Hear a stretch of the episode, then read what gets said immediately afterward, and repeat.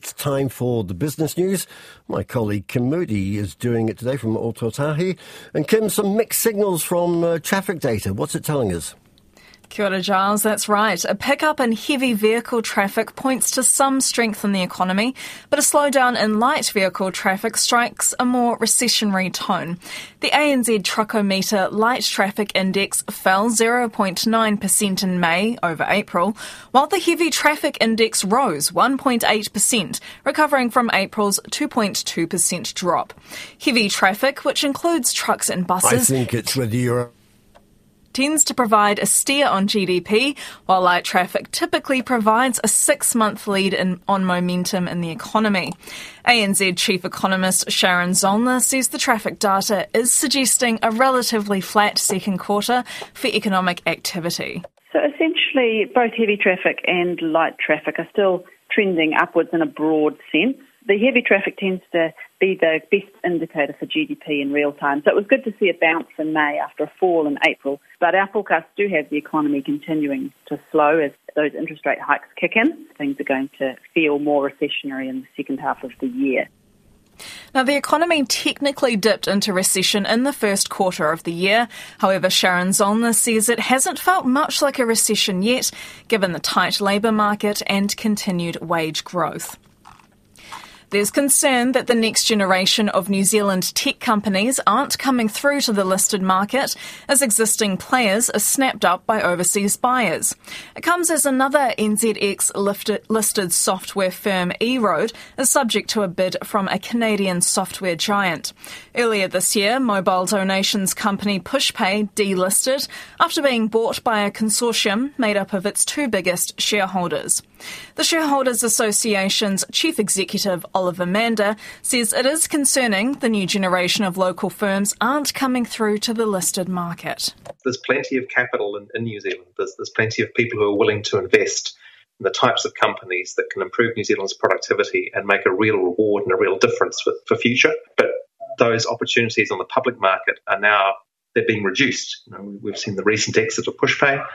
We're now seeing the potential for eRoad, and it is a non-binding indicative offer, so there's no certainty around any of that yet. But we're now seeing that potential for eRoad to go the same way, and that is a concern. That's Shareholders Association Chief Executive Oliver Mander.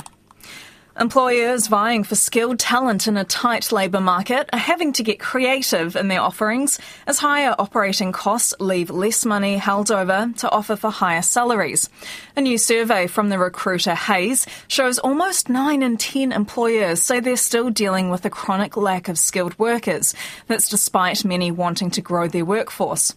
Regional Director Adam Edwards says the skills shortage is expected to continue into the 2030s and with profits under cost pressures, employers need to find workarounds.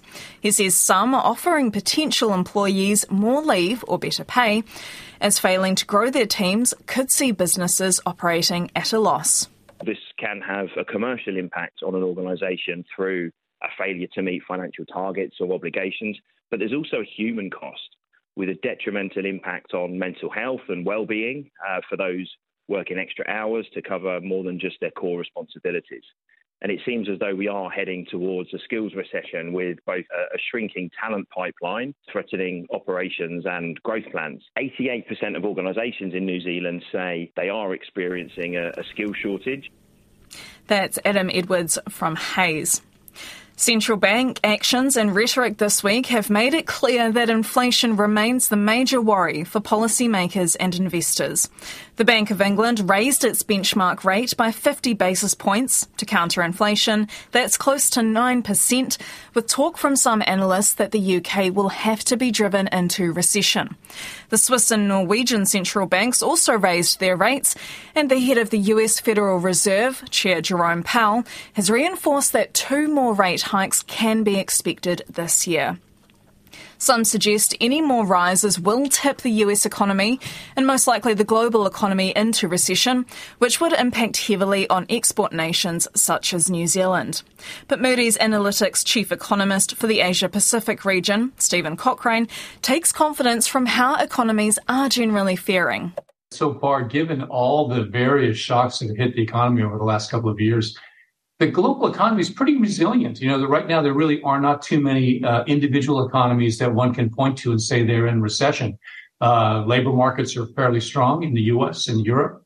Uh, growth still uh, uh, in the Asia Pacific region outpaces uh, Europe and North America. So, so far so good. But as you mentioned, the risks are high.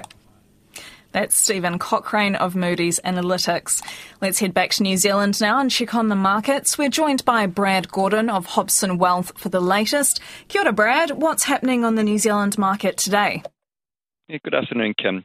Well, yeah, relatively subdued um, innings, I guess, for the NZX 50 gross index, currently just down seven points at 11,732. That's from a mixed lead from the US, where industrials were rel- relatively flat, whereas the NASDAQ was up quite strongly, up almost 1%.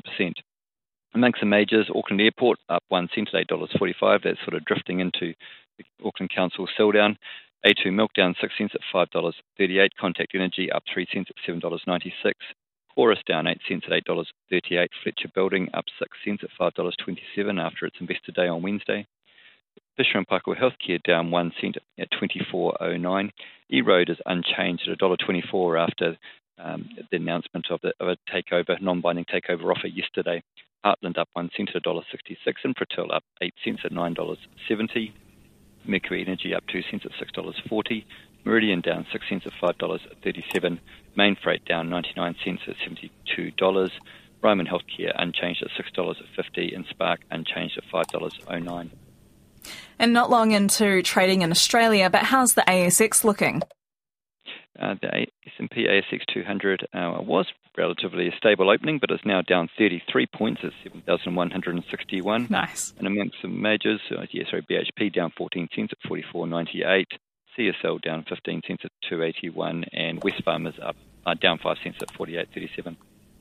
How is a dollar trading to close out the week? The New Zealand dollar is buying 91.47 Australian cents, 61.88 US cents against the Japanese yen at 88.54. The Great Britain pound sterling at 0.4854, euro at 0.5648, and the New Zealand trade weighted index at 71.6. And that leaves interest rates, oil, and gold. The three month bank bill rate at 5.72%, 10 year government bond rate at 4.58%. Brent crude is at $74.10, that's US dollars, and spot gold at 1,914 US dollars. Kia ora for your time, Brad. That's Brad Gordon of Hobson Wealth.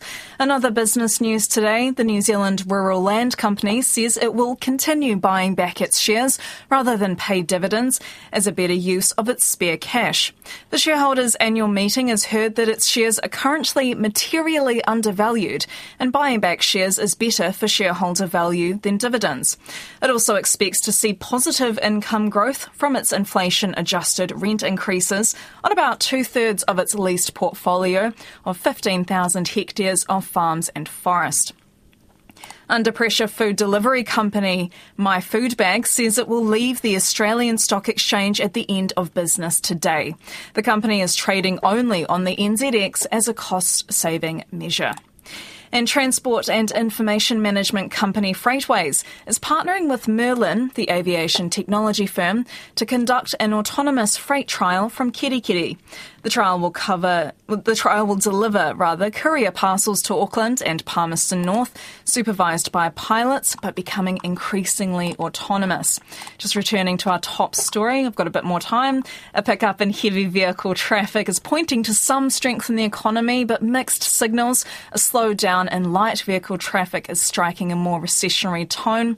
The light traffic index fell 0.9% in May over April, but the heavy traffic index rose 1.8 percent Uh, the team will be back with the latest news and numbers around half past five in Checkpoint.